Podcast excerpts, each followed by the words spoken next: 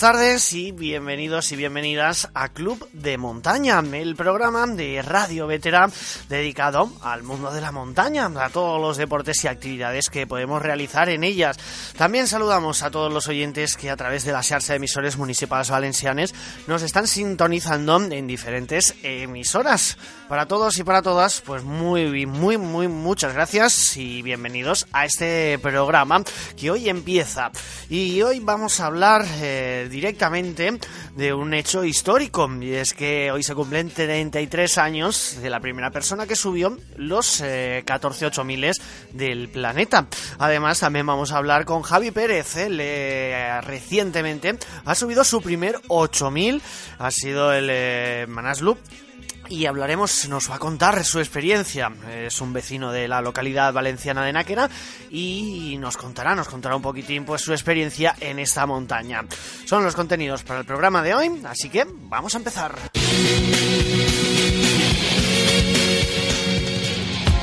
Hoy se cumplen 33 años desde que Reinhold Messner, la primera persona en completar las 14 cimas de más de 8.000 metros del planeta. Este alpinista lo consiguió tal día como hoy, un 16 de octubre de 1986. Haciendo cumbre en el Lhotse con Hans eh, Kammerlander. Un proyecto que inició 16 años antes, en 1970. Un personaje, Reinhold, que si algo le caracteriza es el adjetivo de pionero. Además de completar los 14 8000, eh, fue el primero en hacerlo sin oxígeno. También fue el primero en hollar el Everest, también sin oxígeno, igual que el Gasserbrum 1 y el Manaslu. Además escaló el Everest en solitario y fue uno de los que impulsó el estilo alpino en los 8000. Además, el primero en subir dos 8000 seguidos sin pasar por el campo base y el primero en al menos media docena de rutas en picos como el Gasebrum 1, el Nanga Parbat, el Everest, el Kachenyunga o el Annapurna.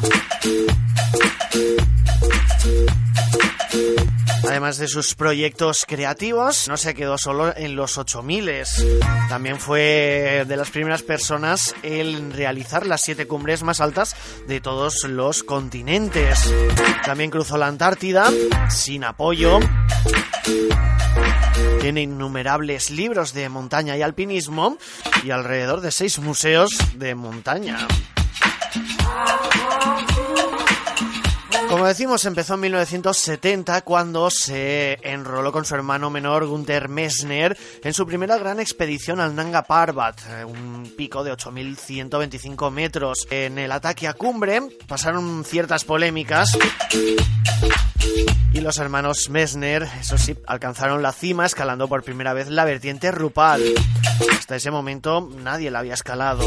A continuación bajaron por la vertiente Diamir y allí eh, se completó la primera travesía de este 8000, aunque eh, su hermano se quedó en el descenso. Dos años después regresó al Himalaya para enfrentarse a la cara sudoeste del Manaslu, donde firmó su segunda ruta un 8000 y se convirtió también en la primera persona en subirlo sin oxígeno.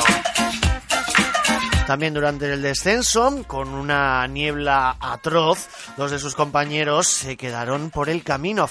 En el 75 da inicio a lo que Reinhold Messner llamó el alpinismo de renuncia, el embrión del estilo alpino en el Himalaya donde se renuncia a muchos recursos materiales y humanos del estilo pesado habitual en las expediciones de la época. Se renuncia a serpas, y básicamente él solo con su mochila carga todos los trastos y sube hacia los picos más altos. Ese año consiguió el Gasserbrum 1 sin oxígeno. En el 78, Reinhold Messner y Pete Haveler se convierten en héroes mundialmente famosos por subir por primera vez al Everest sin oxígeno, algo que, bueno, se consideraba impensable. Ese mismo año, Volvió a la vertiente del Diamir del Nanga Parbat, donde había desaparecido su hermano ocho años antes y realizó la primera ascensión en solitario de este 8000 desde el campo base por una nueva ruta que todavía aguarda la primera repetición. En el 79 le llegó el turno al K2. Intentó la Magic Line, pero al final tuvo que realizar la ascensión por el espolón de los Abruzos. En el 80 protagonizó una de las mayores gestas de su trayectoria, con su ascensión en solitario y sin oxígeno del Everest, en plena época monzónica a través de una nueva ruta por la cara norte. Ya llevaba dos repeticiones. En el 81 sumaba su lista el Pacma con unas condiciones climáticas muy muy complicadas. En el 82 se convierte en la primera persona en escalar 3 8000 en un mismo año. En primavera halló la cumbre del Kachenyunga a través de una nueva variante en la cara norte. Complicado tuvo el descenso por una infección en el hígado. Gracias a Mutzelner que pudo bajar. Cuando se curó, fue directamente a Pakistán y a pesar de no poder enfrentarse a las nuevas rutas que pretendía, dada la ausencia de un compañero de alto nivel, mantuvo sus objetivos y subió de forma consecutiva al Gasebrum 2 y el Broad Peak por una variante de la ruta normal. En el 83 inició la última fase de los 14 8000. En invierno, Messner intentó la primera invernal del Cho Yum sin éxito, pero regresó en primavera para alcanzar la cumbre a través de una ruta parcialmente nueva. A pesar de ya haber realizado eh, los Gase Brooms, eh, bueno, pues intentó de nuevo una nueva variante y realizó la primera ascensión enlazada de 28000 sin bajar al campo base. En el 85 abrieron la cara noroeste de la Napurma con eh, Camerlander. Eso sí, tuvieron que ser asistidos en la bajada por una intensa nevada. Y tres semanas después hicieron cumbre en el Daulahiri por la ruta normal. En otoño del 86, mientras Jerry Kukutsa, el polaco, realizaba un sprint por los 8000 que le había llevado a ascender 6 desde el invierno de 1985, Messner se afanó en completar su nómina de los 14.000. El primer desafío era el Macalum, que Messner había intentado sin éxito en tres ocasiones anteriores. Lanzaron dos intentos a cumbre en los que tuvieron que darse la vuelta antes del tercero, que fue el definitivo, y los llevó hasta la cima por la ruta normal el 26 de septiembre. Un helicóptero trasladó a los alpinistas del campo base del Macalum al campo base del Lotse, con Reinhold Messner y Hans Kammerlander, que subieron el 16 de octubre por la ruta normal. 33 años después, su gesta todavía sigue siendo uno de los grandes eventos del montañismo y del himalayismo. Recordemos también que el año pasado fue premiado con el premio Princesa de Asturias. Reinhold Messner, un pionero de la montaña. Y tal y como os hemos dicho en nuestro sumario, hoy vamos a hablar con eh, Javi Pérez. Él es eh, guarda del refugio Rabada y Navarro en Teruel, en la Sierra de Jabalambre. También creo que está por ahí dando clases y además, bueno, pues recientemente ha subido, creo que su primer 8000 el Manaslu. Buenas, eh, buenas tardes, Javi. Hola, buenas tardes, ¿qué tal? Bueno, no me equivoco, ¿verdad? Es el primer 8000 que, que ha subido. Eso es, sí, primero, primero. Muy bien. Pero creo que también tenías ya por ahí algún 7000 también ahí en el Himalaya, ¿no? Sí, sí, sí. Eh, bueno, llevo ahí haciendo montaña a tiempo y, y quería probarme a ver cómo, cómo me encontraba a partir de 8000 metros. Así que un poco la idea, sí. Bueno, vamos, vamos por partes. A ver, ¿de dónde te viene a ti todo esto de, de la montaña? Bueno, pues desde pequeñito llevo muchos años haciendo montaña. Eh, bueno, pues eh, desde pequeñito en los scouts, campamentos, eh, bueno, y luego empecé a trabajar también de monitor y luego, bueno, saliendo mucho al monte. Y nada, pues eso, poco a poco vas cogiendo experiencia, pasan los años, cada vez vas haciendo cosas más un poco más, más intensas, más complejas y bueno, y desde pequeñito pues no paraba hasta, hasta ahora y espero que dure muchos años más. eh, llega un momento en el que en el que te acabas haciendo también guía de montaña, eh, ¿no? Sí, sí, sí. Sí, trabajo de esto. Eh, llevo el refugio, de, como has dicho, de Rabada de Navarro en Jabalambre. eh, trabajo de guía de montaña y barrancos y en invierno doy casi de esquí ahí en la estación de Jabalambre. ¿Con, ¿Con, tu casa en la montaña también? Sí, la escuela de esquí, tu casa es una escuela pequeñita que hay en la Sierra de Jabalambre y ahí trabajamos eso, pues eh, el invierno, a ver si este invierno es bueno, que me pasa un poco malo de nieve, a ver si este me toca bueno. bueno, eh, que lo sepa la gente, eh, que, que, que, son muy buenos eh, monitores, tanto él como sí. Dani también. Que... Sí, llevaba muchos años ya dando clases, casi 20 años, y bueno, la verdad es que nos gusta el trabajo que hacemos y, y la verdad es que sí, estamos ahí muy ilusionados y disfrutamos con el trabajo que hacemos. Uh -huh. Bueno, Javi, eh, de la montaña, de todo, de todo lo que se puede hacer en la montaña, que es muchísimo, ¿qué, ¿qué es lo que más a ti te, te motiva? Pues el esquí, el barranco, la escalada. Sí, bueno, a mí lo que me a no me gusta la montaña todo. Lo que pasa que sí que yo creo que a ver, la clave está en, en hacer un poco variado. Me si haces un poco variado, no eres experto en nada, también es verdad, pero sí que es verdad que a mí me gusta, pues me gusta esquiar me gusta hacer barrancos, me gusta hacer alpinismo, me gusta una expedición. Eh, yo creo que ahí la clave, en mi caso, por ejemplo, es que es variado, ¿no? Si hiciera solamente barrancos, yo creo que habría cansado de hacer barrancos, o si solo estuviera dando clases de esquí, por lo mismo. Y, y, supongo que si estuviera siempre viajando, haciendo, hay gente que lo hace, ¿no? Pero bueno, en mi caso, yo creo que la, en la clave en mi caso es eh, la variedad. Me gusta, me gusta la variedad, me gusta la montaña y cualquier deporte de montaña que lo disfruto. Uh -huh. Oye Javi, ¿y cómo, cómo es eh, ser guarda de, de, un refugio? Porque eh, imagino que ahí tenéis turnos de, de bastantes días seguidos, ¿verdad? Sí. Sin, sin, poder volver a casa. Sí, bueno, en mi caso, en nuestro caso en Jabalambre, lo bueno es que tienes acceso rodado, ¿vale? Entonces, no es como algunos refugios del Pirineo en el que sí que es verdad que es más complejo, más complejo la, los turnos con los compañeros y tal. En mi caso, eh, bueno, pues eh, es, es, es, relativamente cómodo, ¿no? Yo vivo en Náquera, en, en un pueblo cerca de Valencia. Sí, y, al, al, lado de Vétera. De, claro, somos vecinos, somos sí, vecinos, sí. sí.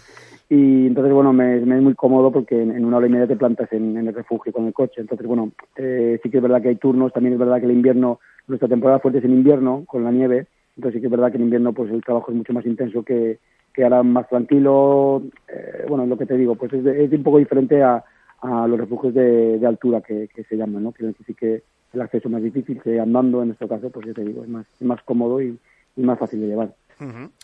Bueno, ¿y en qué momento empiezas a, a, lanzarte a grandes montañas? Imagino que, que, ya habrías tocado cosas en Pirineos. Sí. Imagino que se dará salto a los Alpes, ¿no? Pirineos sí. se pasa a Alpes. ¿Qué, ¿Qué, has hecho? Cuéntanos algunas de actividades que hayas podido hacer por ahí.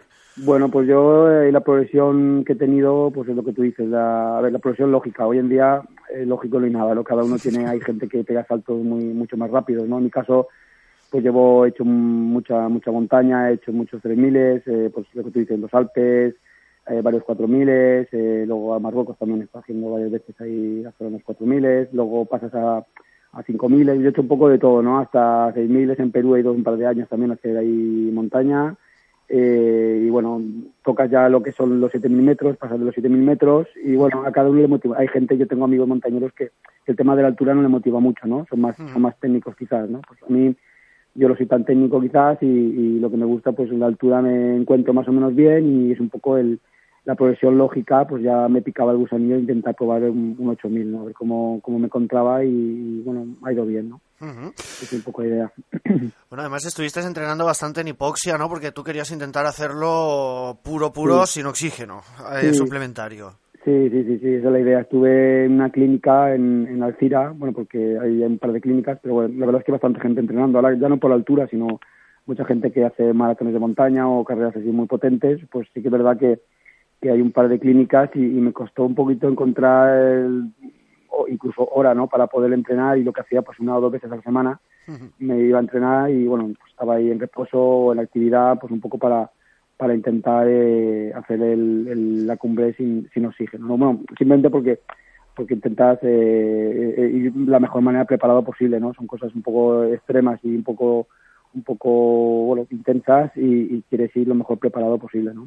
Uh -huh. Esa fue la idea. ¿Y, ¿Y por qué el Macalú? El Manaslu, perdón. El Manaslu. Sí. Bueno, pues mira, el Manaslu, eh, a ver, hoy en día, bueno, sabes que hay 14 8000 eh, y bueno, a mí realmente me da un poco igual el, el pico. Yo quería probarme a 8000 metros. Uh -huh. Lo que sí que es verdad, pues, los más clásicos, el Everest es eh, el más alto y, y es eh, carísimo. El Choyu era quizás el más accesible dentro de lo ningún pico de 8.000 metros es fácil, ¿vale? Pero era el más accesible y justamente por eso pues se han disparado los precios eh, y quizás, bueno, pues estuve un poco tanteando que 8.000 podría, me cuadraba un poco en fecha y en precio. Y bueno, y el Manasdur no es el más fácil, pero, pero económicamente dentro de cabe que es una inversión de dinero importante, pues fue el más, el más, el que yo podía acceder más o menos en cuanto a economía y fechas, ¿no? Fue un poco así, un poco buscar, buscar de los 14 cuál me podía cuadrar Me daba un poco igual, la verdad. Tú querías subir ahí arriba y, que fuera. bueno, si, aparte de que el Everest está muy caro, este año, mira, hubiera sido una, una, una expedición fallida, ¿no? Por todo, por todo el problema este de, de, del Sera, que este que este se ha quedado ahí colgado. Sí, sí, no, por eso digo que además es que esto es lo que digo, eh, hay muchísimas posibilidades de hacer cumbre. Yo eso lo tenía claro, he tenido mucha suerte pero bueno, es muy fácil que no que, venga sin nada, ¿no? no eh, puedes estar entrenado, puedes ahorrar, puedes y hay tantas condicionantes, ¿no? Que, que hay que tenerlo en cuenta, que igual te vas con toda la ilusión del mundo, te gastas un dineral, eh, haces un esfuerzo grandísimo y te vuelves sin nada, ¿no? Eso es, eso es así y es muy fácil que pase, bueno, y pasa en la Everest y pasa en muchas montañas. Bueno, hemos de decir que, que tú te financiaste tú tu, tu viaje, no has tenido ayuda económica por parte de, de patrocinadores. Sí, Sí, sí, sí, sí. No, bueno, yo em, hoy en día o tienes un nombre importante, eres un alguien importante del mundo de la montaña, tienes eh, reconocimiento por algún tipo, o hoy en día te, te toca pagártelo a ti, ¿no? O, o, no te has sabido vender, que también puede ser, ¿no? Que tampoco es muy... pero bueno, el caso es que sí, me lo he pagado todo yo, he hecho un gran esfuerzo y, y bueno, he tenido apoyos eh, de amigos de, me han dejado material, me han, me han, apoyado emocionalmente mucho, pero a nivel económico no he recibido, no he recibido nada. ¿Te, gustaría repetir otra otra 8000? ¿Es tu intención seguir haciendo 8000 o, o era una prueba, ya te has probado y paramos aquí? Hombre, es, es, mm, voy a seguir haciendo montaña seguro. Mientras la condición física me aguante y pueda, voy a seguir haciendo montaña lo que tengo claro, eh, quizás este próximo año descansar, descansar que seguro que descansar me refiero de 8.000 porque seguro que iré a un lado. Pero bueno, a ver, me gustaría, pasa que, que te digo, es económicamente es muy es un esfuerzo grande y, yo soy incurrante, ¿no? Entonces, si tuviera si tuviera sponsor, tuviera gente que me echara una mano, ya te digo yo que casi seguro que sí, pero si depende solamente de mí otra vez, lo intentaré probablemente, pero pero hacia corto plazo no lo tengo previsto. Quizás en un par de años me lo planteo, en la que viene no, pero quizás en un par de años, si todo cuadra y me ya que me echa una mano, pues igual lo podemos intentar. Sí, sí, me encantaría. Bueno, cuéntanos ahora ya esa experiencia, porque yo creo que, la gente también quiere saber un poquitín, ¿no? ¿Qué, qué pasa? Eh, porque es un viaje, tú te fuiste solo, tenías todo, todo organizado a través de una, una agencia de, de, viajes, ¿no? Que se dedica a mandar a gente ahí a Nepal. Pero cuéntanos un poquitín, ¿no? Que todo ese trekking, porque, porque para llegar al campo base no es bajas del avión y ya estás allí en el campo base. Sí, sí, sí. Bueno, yo eh, lo que tú dices, eh, llevo ya igual tres o cuatro años intentando eh, eh, mancarme en un 8000, pero es muy complicado a nivel, primero encontrar el equipo de gente, segundo encontrar el objetivo común, tercero la pela, o sea, son muchas cosas y ya por una cosa o por otra yo llevaba tres o cuatro años que cuando me, quedaba con me, me, iba a Perú, me iba a muchos sitios, pero que no podía ir intentar el 8000, ¿no? Entonces me daba cuenta que digo, ostras, aquí lo que voy a tener que hacer es, eh, bueno, pues lo que hice, contacté con, con una agencia que me, me nepalí, una agencia española que, que me puso en contacto con una agencia nepalí, la agencia se llama en España Viajes a Nepal, y bueno, y la verdad es que me da un poco de palo porque claro, me iba yo solo allí, mi inglés no es muy allá, por no decir bastante malo, ¿no? Entonces me da un poco de palo irme allí solo, eh, la gente te dice cosas, tal, un poco, pero bueno, mm, mm, la, la, agencia de aquí me, me, dio mucha información, me puso en contacto con la agencia nepalí. Y bueno, la idea y lo que yo quería al, ir solo era que, que, por lo menos a cumbre me, me acompañara un Serpa. O sea, yo quería que, que desde el campamento base hasta cumbre eh, ir con alguien, ¿no? Con un Serpa que fuera conmigo todo, toda la expedición. Y eso fue, eso fue lo que sobre todo me, me decantó a que, a que, bueno, que veía todas bastantes cosas y todo lo que me, me, ofrecía me parecía bastante seguro y bueno, y dentro de lo que es una expedición de este tipo, pues bueno, y solo, pero, pero bueno, eh, me, me, dieron bastante buenas vibraciones y la verdad es que fue muy bien, la verdad es que estuve muy contento, el tipo de allí, bueno, las selpas allí son unas bestias eh, que bueno, que tú puedes ir entrenado y preparado, pero eso, eso es otra, otra esta gente es otra, otro, de otro planeta, ¿no? A nivel de, de, amables, de entregados, de fuertes, de, todo, ¿no? Y bueno, la verdad es que muy bien, estuve muy, muy a gusto. Y bueno, fue duro también porque tuve muy mal tiempo, los 30 días que estuve, bueno, desde que hicimos el, el, trekking de aclimatación al, al, campo base del Manaslu, que hay gente que va directamente en helicóptero, yo hice todo el trekking de 8 días, y me fue muy bien para aclimatar. Y luego en allí, bueno, tuvimos, bueno, lo que te decía, en un mes que estuvimos más o menos por ahí, eh, todos los días o llovía o nevaba, o sea, tuvimos muy mal tiempo. Sí, sí. Entonces yo, en ese aspecto, fue un poco duro porque muchas muchas horas en la tienda de campaña, comías en la, en la tienda comedora, la tienda a descansar, pero estabas un poco harto y días que los días iban pasando y que la cosa estaba complicando en el sentido de que yo pensaba que realmente no no podríamos hacer cumbre porque porque estaba complicando bastante, o sea, tuvimos al final suerte. Bueno, por allí creo que coincidiste con Steffi, la, andorrana, creo. Sí, sí, sí, sí. Allí, con, allí creo que, bueno, me pasaron un listado de, de, toda la gente que estaba en expediciones y españoles éramos siete. Siete españoles, eh, cuatro o cinco andorranos, bueno, luego japoneses bastante, chinos mogollón. y, pero bueno, y luego con Steffi me crucé, pero no, no hablé, o sea, la, conocí, mm, así que decimos que esta chica me parece que es, que no, no la vi así en un campamento, me crucé con ella. También con, coincidí con tres catalanes, que van también por su cuenta, y bueno, eh, sí, y bueno, algunos más con, Nims Day este también llegaste a, coincidir. Porque ¿Con, con Nims Day este, el chico este que está aquí a hacer los, todos los 8000 en siete meses. No, no, no, no. De hecho, en, por fechas debería estar por ahí también, pero no, no, no coincidí con él. Igual me crucé, porque todo el mundo tan tapado y eso en los campamentos de altura, no, mm. pero no, no, no, no tuve oportunidad de, de conocerlo. Coincidí con, me llamó mucha atención con, con seis italianos, que uno de ellos tenía, le faltaba una pierna. Hola. Sí, sí y bueno, me, me, alucinó porque cuando lo vi en el campo base, claro, yo no sabía, primero ya el campo base ya, y yo, hostia. Pero cuando ya me enteré de que iban a hacer cumbre, y de hecho ahí en los campamentos de altura de, del 1 al 2 hay que escalar, hay que rapelar, y, ya cuando lo vi, que estaba el tío ahí alucinado, y me dije, hostia, o sea, me pareció brutal. Me hicieron cumbre, pero bueno, por mal tiempo, ¿eh? porque era un grupo fuertísimo. Y esta gente tuvieron mala suerte, se les hizo un poco los días un poco más largos de, preparación y me enteré que me hicieron cumbre, me supo súper mal porque, porque ya te digo, los vi muy fuertes y, y, como el rollo que llevaban y cómo iban preparados, estaba convencido, digo, esto se hace cumbre seguro y me pareció impresionante. Bueno, ¿y cómo es la vida en los campos de altura? Porque eh, para preparar una montaña de este tipo se sube, se baja, se van haciendo transiciones, ¿verdad? Eso es. Sí, pues eh, es, eh, bueno, es parte de, del montaje de, lo que es la expedición. Tienes que te hacer esos recorridos varias veces. Subes a campo 1, dejas material, bajas a campo base, subes a campo 1, duermes el campo 1 y luego al campo 2. Bueno, es bastante, es bastante, te repiten los caminos muchas veces, ¿no? A veces pasas por el campo 1 pues, pues cinco veces, ¿no? Entonces, a, la, sexta ya toca la cumbre, ¿no?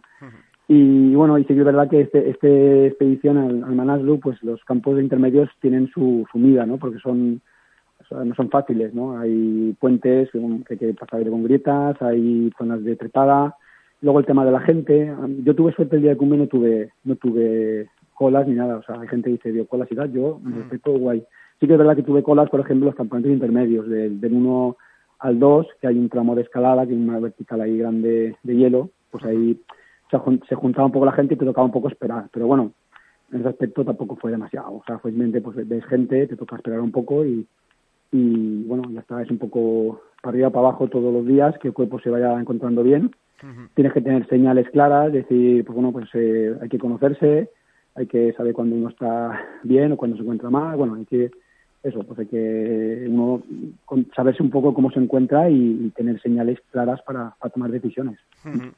Bueno, al final, eh, al final tuviste que, utilizar oxígeno, ¿verdad? Ya en el día del ataque a cumbre, eh, ¿qué pasó ahí en esos momentos? Bueno, pues eh, el ataque a cumbre fue el, a ver, tuvimos, eh, como te decía antes, durante todo el mes estuvo lloviendo y nevando y el día que nos tocaba hacer cumbre, el 28 de septiembre, venía un día malísimo, venía nieve, venía niebla, eh, viento, entonces mm, todo el mundo nos decía que el día 28 de septiembre para hacer cumbre, ni de coña, ¿no? Y justamente nosotros nos tocaba el día 28, porque estamos el día 27, llegamos a campo 3. Era campo 3 a 6700, campo 4 a 7400 y a cumbre. Entonces, como venía al tiempo, decidimos, que eso fue un poco bestia, eh, hacer cumbre desde el campo 3, es decir, desde 6.700 atacar la cumbre, es decir, 1.500 metros de nivel positivo. Eso es mogollón.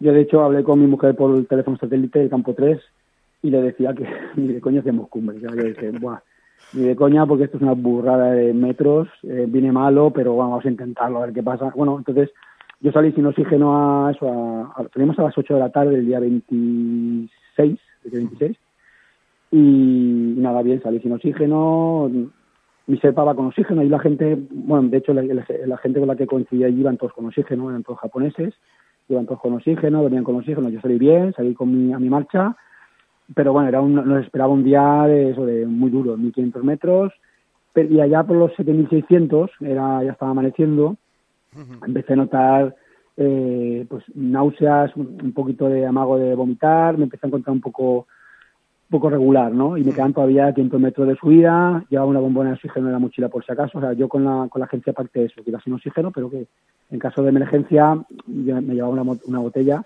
por si, eso, por emergencia, porque no, vaya, no quería tener ningún problema y no fuera capaz de bajar. Y entonces me empecé a encontrar mal, empecé, bueno, mal, me encontraba molesto y yo en ese tono que iba me dijo, Javi, pruébatelo, pruébalo, tal. Y claro, digo, hostia, pues lo probé, me, me quitó un poco el, la angustia, el, el oxígeno, me, ya me sentí un poco mejor. Seguí subiendo, cuando amaneció me empecé a agobiar porque, porque con el, se me empañaba las gafas con la mascarilla, bueno, al final me lo quité, fue un poco así de, de quitar, de poner, porque me, me, me agobiaba, ¿no? Y ya cuando salió el sol, mmm, de, fuera, fuera oxígeno porque me, me, me, mareaba, me mareaba. Te molestaba, molestaba más que otra cosa, ¿no? Sí, sí, porque estaba ahí con las gafas de sol, se me empañaba y, ya, tío, ya, bueno, ya, me encontré, ya faltaba poco ya y ya tomaba por saco. Y, y, bien, entonces fue un poco así la, la experiencia. Y me, me, me vino bien porque me, me, me, relajó un poco lo que es la náusea que tenía así a 7.600 o por ahí. Y bueno, fue un poco, yo creo que si no lo hubiera llevado, no sé si hubiera subido, no lo sé, o así, pero teniéndola ahí, y tampoco yo soy tan purista, ¿no? O sea, en ese aspecto creo que, bueno, que cada uno sube la montaña como quiera, no tenía ningún ningún compromiso con nadie y digo, yo primero quiero encontrarme bien, que subir, vaya todo y, bien. Subir y poder bajar también. Eso subir y poder bajar, que no se me complique, a ver si por, por porque ahí está se me complica. Bueno, es un poco... También yo creo que fue, fue condicionante el, el día, fue una jornada de 20 horas. Estuvimos de las 8 de la tarde, de la noche ya, y llegamos a las... Yo llegué a las 3 de mediodía al campo 3, o sea, desde las 8 de la tarde del día anterior fue muy muy heavy, muy heavy, pues fue una burrada de metro, ¿sabes? 7400 sale, sale alto, pero la jornada es mucho más corta. Y aquí fue, bueno, se me hizo, me deshidraté también, cuando bajaba de, cumbre me quedé sin agua, llevaba casi dos litros, pero me lo fundí.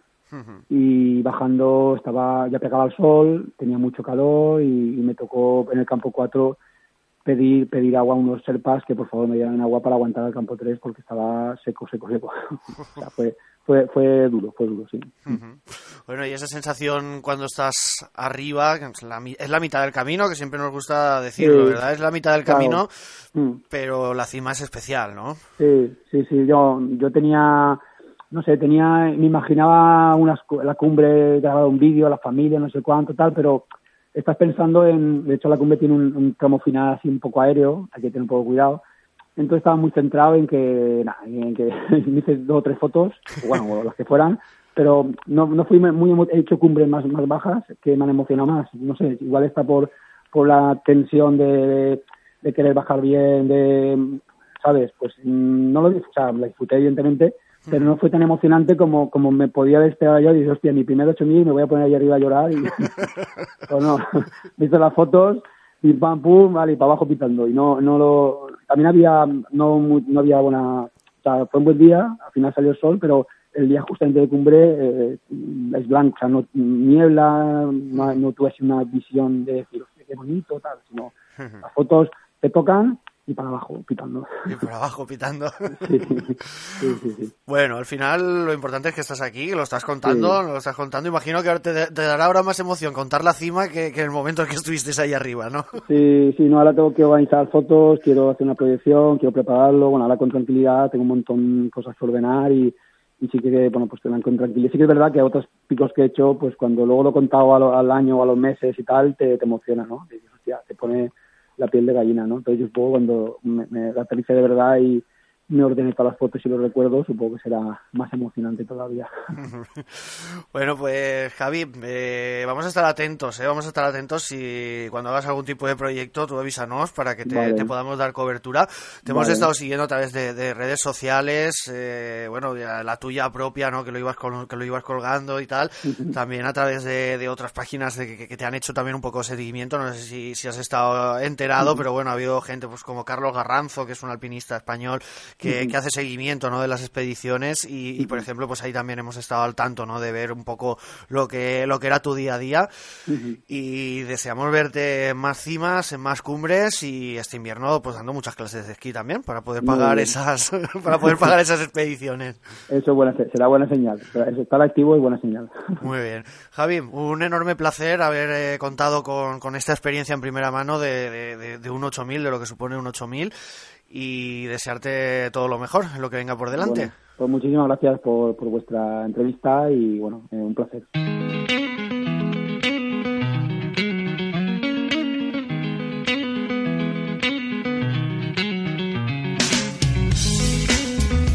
Y hasta aquí nuestro programa de hoy, muy interesante, espero que os haya gustado, que os haya entretenido y ya sabéis, de aquí 15 días volveremos a escucharnos en la misma sintonía. Mientras tanto, disfrutad de la montaña, hasta luego.